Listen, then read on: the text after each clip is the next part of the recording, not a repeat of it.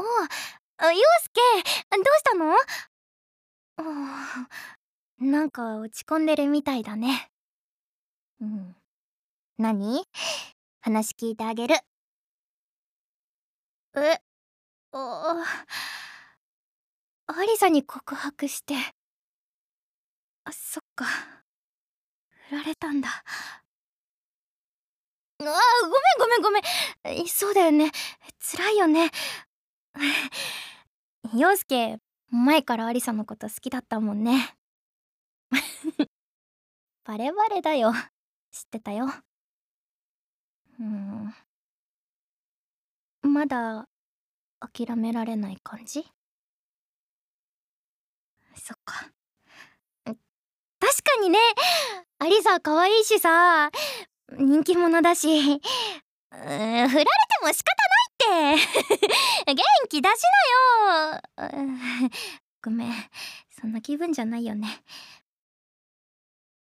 でもさ、陽介は、今、アリサに振られて、すごいしんどいかもしれないけど、陽介のこと好きな人もこの世界にはいるんじゃない？だから自信持ってよ。ね。後でアリサに陽介のいいとこいっぱい言ってあげるからさ。だからね。うん。じゃあね。バイバイ。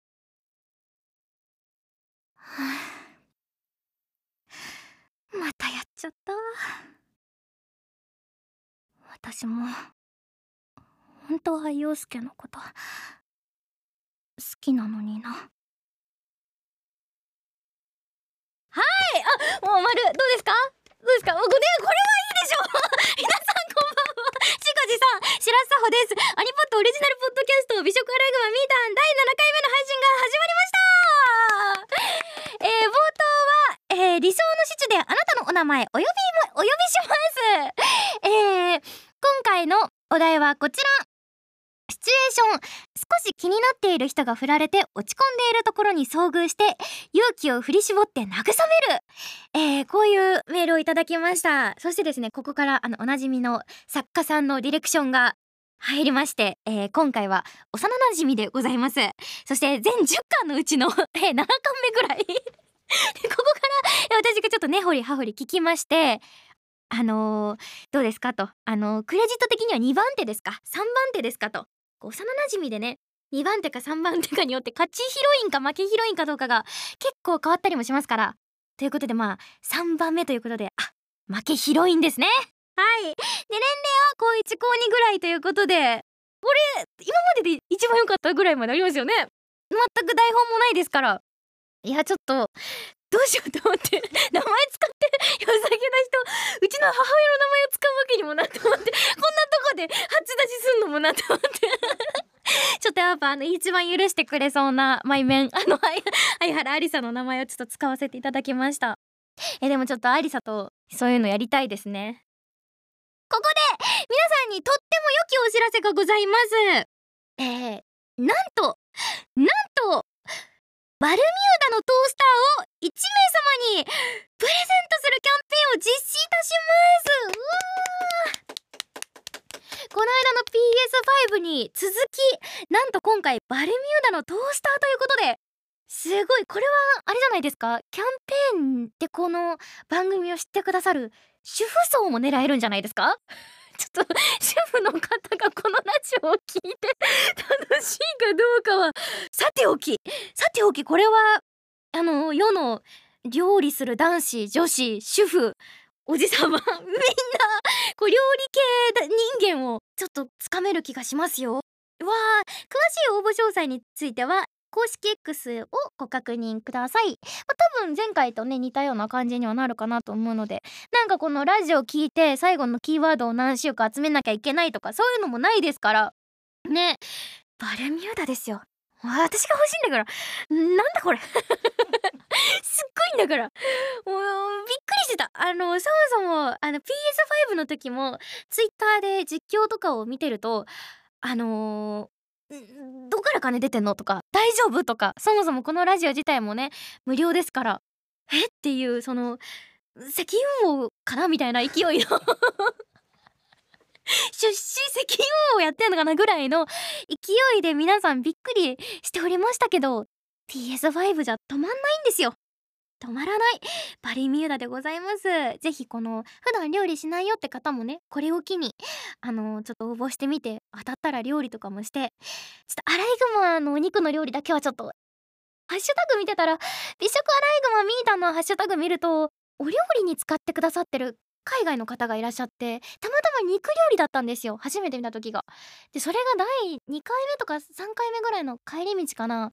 マネージャーと帰ってる時にそれ見てマネージャーがボソッと「アライグマの肉 ミートの肉」って言って「おいやめろ!」って「おやめろやめろやめろ!」ってなんでそのサイコパスみたいな顔 みんなすしてるわけないだろ！うってなんでアライグマの料理乗せるんだよ！って。ボソって「うわミータン」って言ったマネージャー私は忘れられません。今日そのマネージャーがいないんでこんなこと言ってますけどとんでもねえ発想するサイコパスマネージャーがいましたようちに。その後調べて悲しい気持ちになったんだから。アライグマって食べられてるんだって。あなんかあ真空パックであーって。ちょっとね悲しい気持ちになりましたけどそれはちょっと NG ということで。ぜひぜひね皆さんあの公式 X を確認して応募してください。それでは本日も美食アライグマミータン楽しんでいきましょう。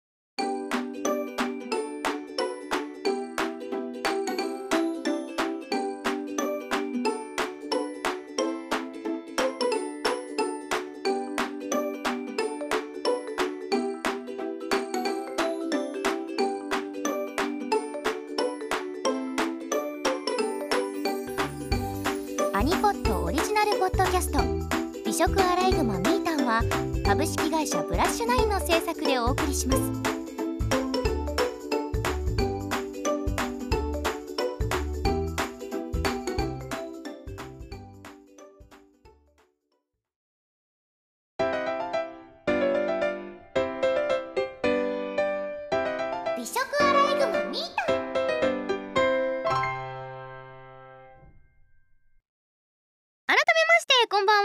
は美食アライグマミータンでミータン荒井美美子役を演じさせていただいております白洲佐穂ですこの番組はオーディオドラマアニメパートとトークパートをくっつけて一つの番組として配信する声優の新しい番組音声番組ポッドキャストとなっております。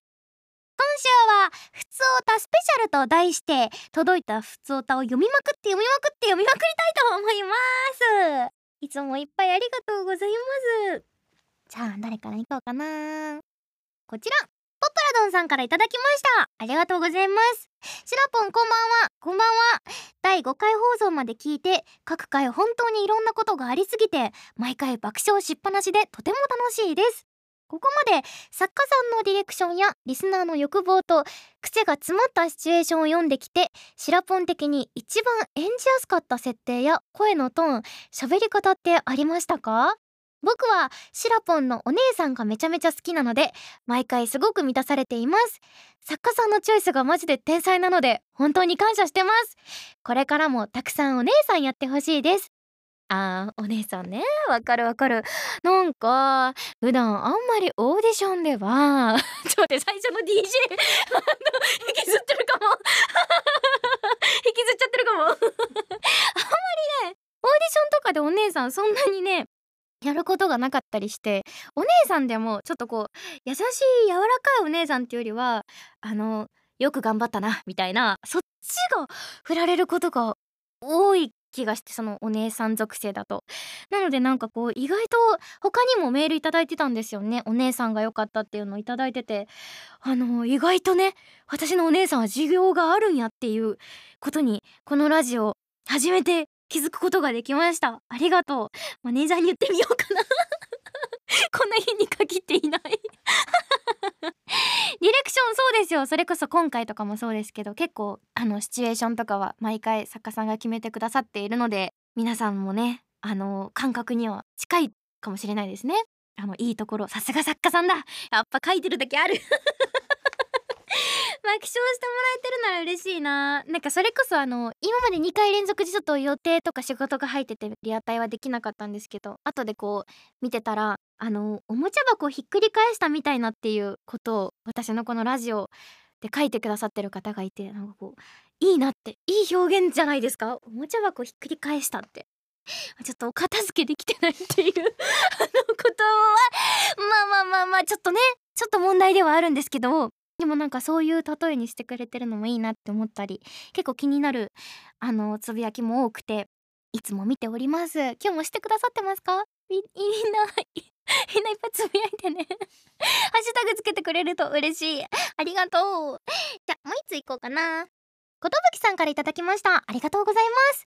第3回の再生ボタンを押したら白洲さんが主人公のレスナとして出演されているスマートフォン向け RPG レスレリアーナのアトリエのガチャを作家さんのスマホで回されていて笑いました。すごい完璧にレスレリアーナのアトリエの説明が入ってる。回し物みたい。ありがとう。しかもその後それについては特に何の説明もないままに第3回は終了したので そういえばそうだね。リスナーの中にはあれ？聞く番組間違えたかな？自分は一体何を聞かされているんだ？と混乱された人もいたのではないでしょうか。その中でついに始まってしまった相棒の新シーズン。相棒の感想トークでフリートークが終わる回にも期待しています。いやちょっとねこの間すごい喋っちゃいましたから前回と今回ちょっと相棒禁句で前回ね一言も愛と棒という言葉を使わずに 乗り切ったと思うんですけど。いや荒れちゃったか。今この収録やってる日だと最初は確か3話なんですよ。蜂に追いかけ回された。蜂蜂が出てきた回でございます、まあ、これが放送してるところはもうちょっと先々まで行ってるのかな。いや相棒のねあのおすすめで言うとあの公式のあのインスタグラムとかがめちゃくちゃ面白いのでツイッターも面白いんですけどインスタが本当に面白い。それぞれキャラクターが投稿してる体でなってるのでもうねまだ見てないよっていう方は絶対にインスタはね見た方がいいですよ。投稿文。すごい面白いんだから。こんなオフショットを見るの楽しいことないっていうぐらい。あとはもうまあね出てる役者さんたちのオフショットも最高ですね。はい。えー、なんだっけ？あれスレリアーナのあたり確かにしれっとなんか回 して回ってた。私もだって回ってた勝手に回ってたんよラジオが。回ってて確かに説明ないまま。そうですね。このラジオ説明ないですもんね。それで言うともう最後の今日の一言とかも説明ないしね。しかもあれ私が勝手に作ったコーナーですよね。もともとラジオにそんなとこなくて確か。だから台本にも書いてないんですよ別に。あれ私が勝手にやってるだけ。勝手に初回でやったらなんかダメって言われなかったから勝手にやってるだけで台本には書いてないし一向に台本には追加されてないんでなんか非公式コーナーですあれ。はいあのそれで言うと前回はあの中川家さんのネタであるんですよ。あのアフレコみたいなやつで「白は秋の中トロ祭り」っていうやつちょっとね調べてみてください。私が一番好きな芸人さんが中川家さんなんです。はい。もう一ついきたいと思います。ロシアンかぼちゃさんからいただきました。ありがとうございます。白洲さんこんばんは。こんばんは。第5回のドラマパートを聞いて思い出したことがあります。高校の時は吹奏楽部で行動での練習をフォークソング部と分け合っていたのですがそのフォークソング部というのが実際に演奏していたのはヘビメタだったのです。なんでフォークソング部の 中身がヘビメタになったのかは謎でしたね。白洲さんの知っている謎の部活とかありますか？ちょっと私大きな学校に勤めたこともあの通ったこともないので謎の部活はないんですけどこれまるであれですね。みーたんの台本みたいな。ね。みーたんもそういう感じでしたもんね。ちょっとあの軽音だと思ったらみたいな。うなんだってっていうことが実際にあるんだ。フォークソングってさだって。そんなあれもっとゆったりしたちょっとこう年配になってもこう年齢いってもいつまでも楽しめるみたいなこう年齢問わずみたいなね落ち着いたイメージですけどヘビメタ？ヘビメタ？なの？すごいじゃん。あでもそういう謎の部活とかそもそもフォークソング部っていうものがこの世に存在するんだっていうところからですからちょっとね人数が多いところにいなかったのでそれこそ演劇部とかもなくて悲しいちょっと学生時代を送ったので謎の部活とかいろんな部活があることが羨ましいです。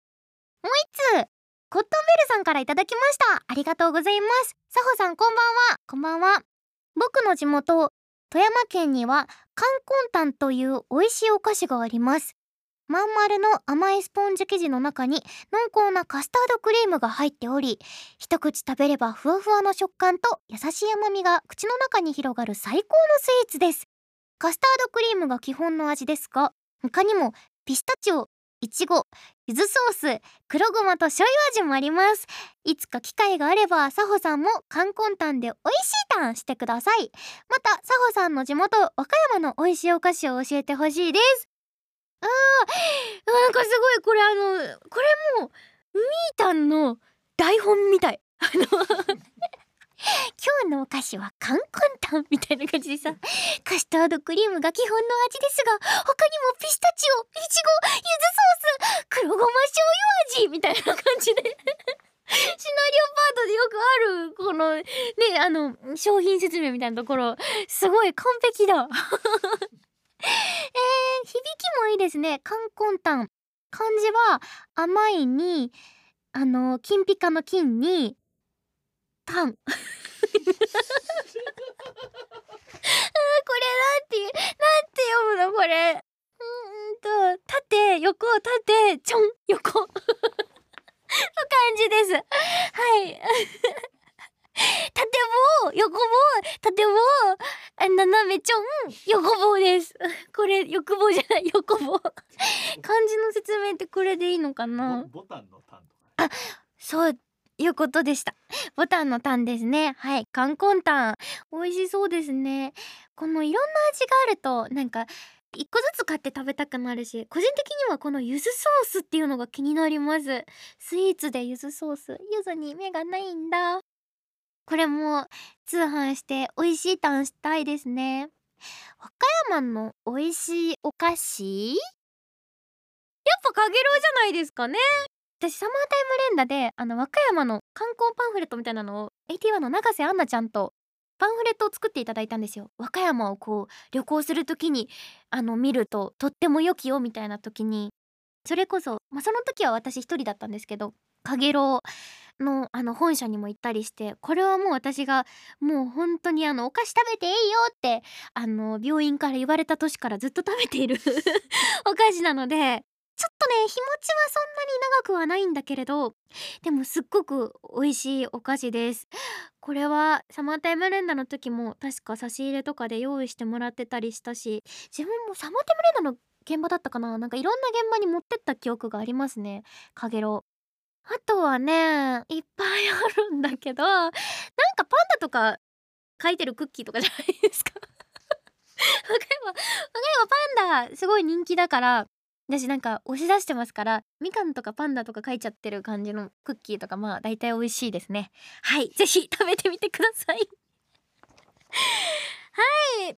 いやもうちょっとなんつうか読む予定だったんですけど、えー、私が冒頭喋りすぎたせいで、あと前回喋りすぎたせいで、えー、こんなところでちょっとメールはや終わりたいと思います。いつもいっぱいありがとうございます。ぜひぜひ、いつでもね、メールどしどしお待ちしておりますので、各コーナー、ふつおた、えー、よろしくお願いいたします。以上、ふつおたスペシャルでした。ここからはドラマパートの第7話を聞きたいと思います。今回はどんなスイーツが待っているのでしょうかそれでは、どうぞ私の名前はミータン。和歌山県の山奥出身のメスのアライグマだ。人の言葉を話し、人に化けれる一族の末裔だ。人間界におり、暮らすことを許される年齢になった私は、女子高生、荒井美ニ子として学生ライフをエンジョイしながら、一日一つ、憧れの美味しいスイーツを食べるという贅沢な人生を選んでみた。食べたことはないけど、知識だけは一人前なイマジナリー美味しいを脱却すべく、毎日スイーツを食べている。女子高生としての青春を謳歌すべく、部活入部を決意したお私。目星をつけていた部活を順番に体験入部して、しっくりきた一つに入部しようという贅沢な手順を踏むことにした。あれ？なんかこれ、前回も同じこと言った気がする。まず最初に、軽音部という名の重音部から逃げ出し、次に、私の里の山を登ろうとしたキャンプ部という名の登山部のみんなの命を守るために、アライグマの姿で全力で部員たちを威嚇して、下山させた。結果として、今の私はまだ、帰宅部のままだ。あれ？こんなにも部活って決まらないものだっけ？あれですか？体験入部しまくればいいというチャラ男的な考えを持ったから天罰を与えたんですか？第一候補も第二候補もダメなんて悲しい。こうなったら、いっそのこと、サッカー部、というか、サッカー部のマネージャーとか言っちゃうべきか？響きはキラキラしてるけど、実際はかなりの重労働と聞く。大体、手でボールを触ると反則とか、元が四足歩行動物の私からしたら意味不明だ。四足歩行状態なら、手も足と言えるから、そういうフォームでプレイすれば反則にはならないのでは？やばい。部活が決まらない焦りからか、取り乱してしまった。ちなみに、順番に体験入部すればいいじゃんというチャラ発言した私だけど、実際には第二希望までしか考えてませんでした。あ、気になっている部活が残り2つあるって前回言ってた？残り1つは？うーん、網だくじがやりたかっただけで、そんなのありませんよ逆ギレ自白。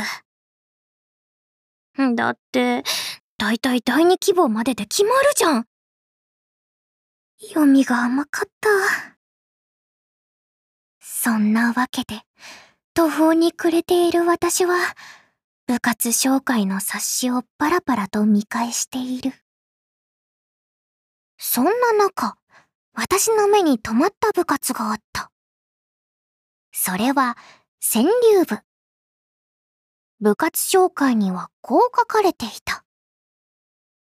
美味しいお菓子を食べながら、世の中をぶった切る、五七五を奏でましょう。お菓子？部費でお菓子が食べられるお菓子とスイーツは私の中では別腹だし別物なぜ私はこの部活を見逃していたんだ？世の中をぶった切る五七五という攻撃力が高いワードは見なかったことにする。放課後、早速川柳部の部活があるという場所に向かうと、そこには第二校長室と書かれていた。え？どういうこと？部室が校長室？しかも、第二って何？中に入ってみると、そこは確かに第二校長室と呼ぶにふさわしい校長室並みの高級感を持ちつつも、校長先生不在の空間だった。そして、そこには一人お菓子を食べながら、優雅にソファーに座る女子高生の姿が。私が簡単な自己紹介をすると、先輩も自己紹介をしてくれた。川柳部部長で2年生の牛山プリン先輩。プリンって本名なのか？と、疑心暗鬼な私を察して、牛山先輩は補足説明を加えてくれた。本名らしい。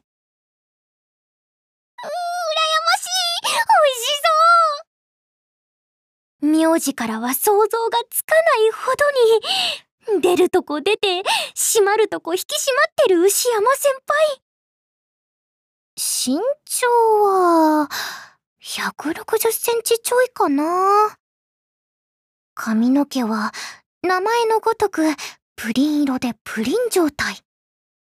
意図的なのか、カラーリングが超綺麗だし、髪の毛サラサラだ。そして、何よりも、気高く優雅な美しさ。うーん、でも、この人が部長なんだよね。美味しいお菓子を食べながら世の中をぶった切る五七五を奏でましょうって書いたの、絶対にこの人だよね。こんな優雅で美人なのにソシオパスなのか？てか、なんでこの部屋使えるんだ？他の部員はどこ？再び疑心暗鬼な私に、先輩は満面の笑みで、お菓子を食べましょう？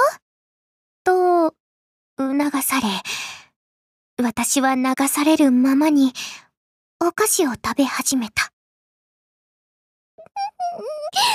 どうしよう。欲しい。完全に餌付けされた。そんなお菓子を貪っている私に歓迎の一句を読んでくれるという。世の中をぶった切るの本当の意味がここでわかる。と、ワクワクしていると、先輩の美声が部屋一帯に響いた。アライグマ、人に化けても気でわかる。気づいたら私は入部届を牛山先輩に渡し、第二校長室を去って家路に着いた。牛山先輩何者だ人間に化けてるアライグマではなかったぞ深く考えることをやめにしよう。深く考えたら、絶対にダメなやつだ。そんな私が、今日食べるスイーツはこれ小麦粉、卵、砂糖を混ぜて円形状に焼いた2枚のカステラ状の皮にあんを挟んだ和菓子。今ではあんに栗を入れたり抹茶や小豆など様々な味が楽しめる。名前の由来は諸説あるけれど、その名のごとく打楽器にちなんでいるのが最有力だとか。今のような形になったのは1912年から26年の間の大正時代だったらしい。それでは、心を込めて、いざ、実食いただきます。はあ、上も下もふわふわで、優しさに歯が包まれていく。そして、中のあんに、ナイストゥーミーチュカステラ状の皮と中のあん、それぞれの量が絶妙だからこそ、お互いの甘さが邪魔し合わない。そして、口の中で溶け合っていく上品な甘さ。どうして、こんなにも風情を与えてくれるんだろう。青い色した未来の世界の猫型ロボットも大好物。その美味に私の心のゴングが鳴り響くよ。トラ焼き。もうたまらない。おいしい。おいしい。おいしいだそうだ潜入部に入ったからにはどら焼きで一句作ってみよ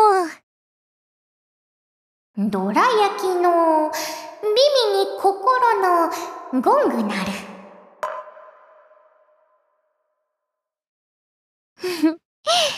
ごちそうさまでした。明日はどんなスイーツ食べようかな。美食アライグマミータン。第7話。部活決定とどら焼き。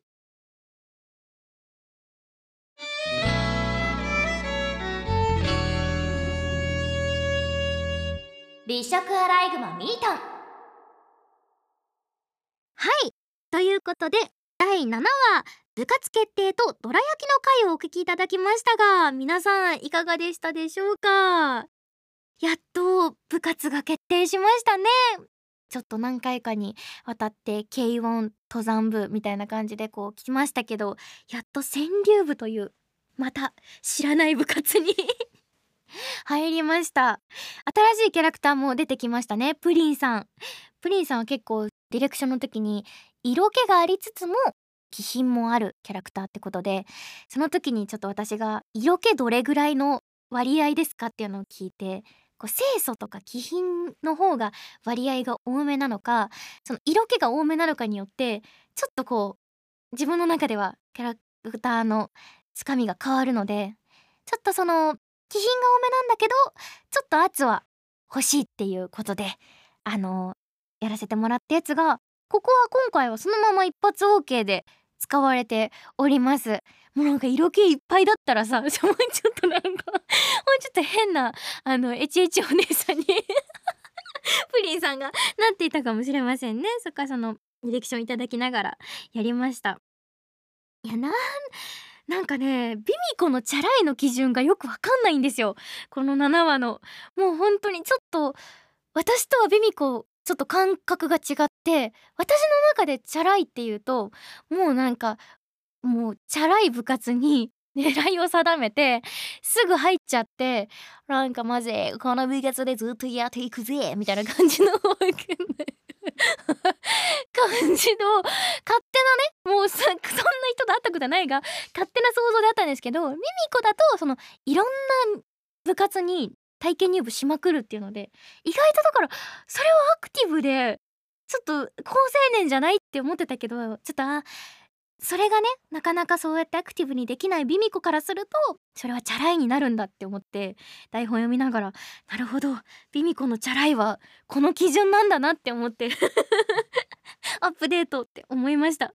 あとまだねそのざっくりこの世を切っていく五七五みたいなだけの文字を見てビミコはその先輩のプリンさんのことをソシオパスって言うんですよ。すごい思い込み。ソシオパスってなんだろうって調べたんですよ私。そしたら社会性パーソナリティ障害個人の利益や一時的な快楽のために犯罪行為に走ったり人を騙したり無謀？なんかわかんない感じの行為を行ったりしてそういったみんな調べてそういった行為に対して両親のなんとかを感じないという特徴説明に向いてない。漢字が読めない。えー、過弱過弱を感じないという特徴があります。通常なら他人の権利を尊重して踏みとどまるような状況でも自分分の利益や望みを優先するため法を犯して逮捕されたりすることも多いですって書いててそんなね標語のちょっとね パンチあるね。あの彼あの入部のポスター見てねこの人ソシオパスだっていうビミコの方がねソシオパスだと私は思うんですよ。怖すぎるこの女と思って。見て「ミミコミミコそれは言い過ぎ」と思って。ちょっとちょっと癖のある人とかじゃないんだって思って。いや私はあの常々思ってます。あのビミコやべえ女だって。マジかと思って。ちょっとそこでちょっと台本読みながらあのもうちょっとそこでねすぐソシオパスで出ちゃうビミコに私は恐怖を感じながら台本を読んでました。あとは台本に書かれると結構戸惑っちゃう文章っていうのはあのいい声とか美声とかですね。あのハードルが上がる気がするのでドキドキします。はい。ということで来週はどんなエピソードになるのでしょうか？以上収録振り返りコーナーでした。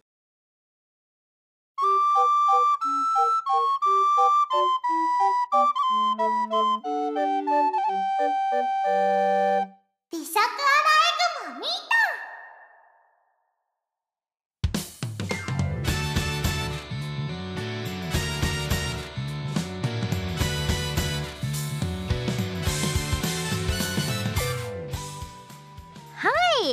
あっという間にエンディングのお時間です。美食アライグマミータンは毎週木曜21時から主要ポッドキャスト配信サイトでアーカイブ含めて全話無料で配信中ですので来週の第8回もご期待ください。番組へのお便りは各配信サイトの説明文や番組公式 X に記載されている番組公式 Google フォームより提出してください。皆様からのお便りお待ちしております。また番組公式 X ではみーたんの妄想日常が垣間見えるイラストも更新されていきますのでみーたんの可愛い日常を覗きつつ美味しいタンを広めていきましょう。スイーツだけじゃなくて美味しいものには何でも使ってください。えー、ここで先週入れ忘れた告知をすいません。先週も入れるつもりが忘れてました、えー、今月の11月19日日曜日相原ありさと白洲穂のエンジョイパーティーというイベントをですね開催させていただきます。もうあと数日後ですかねこの放送の時は。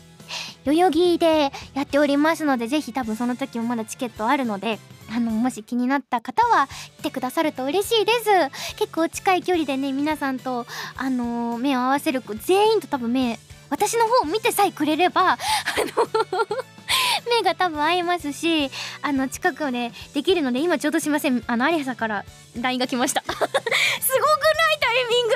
今君の君とのイベントのあの告知してるよ。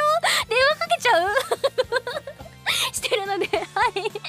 ぜひあのお願いいたします。販売中でございます。よろしくお願いします。あそうアリさんの誕生日月っていうこともあって誕生日もねお祝いしたいと思ってますのでぜひあのアリさんのファンも私のことを応援してくださってる方もちょっとよろしくお願いいたします。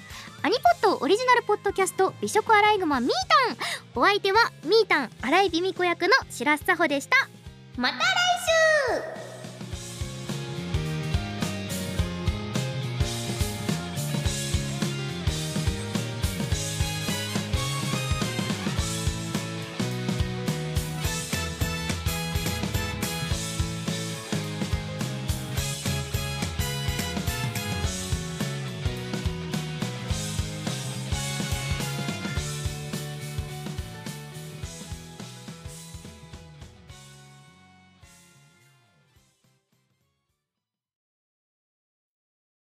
な一言。